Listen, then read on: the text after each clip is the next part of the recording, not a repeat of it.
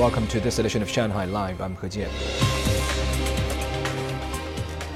Britain's Prince Philip, Duke of Edinburgh and husband of Queen Elizabeth II, has died at the age of 99, Buckingham Palace announced today.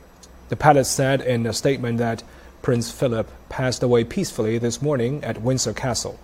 Further announcements will be made in due course, and the royal family joined with people around the world in mourning his loss. It also said, the Duke of Edinburgh, as he was officially known, had been by his wife's side throughout her 69 year reign, which is the longest in British history. They married in 1947.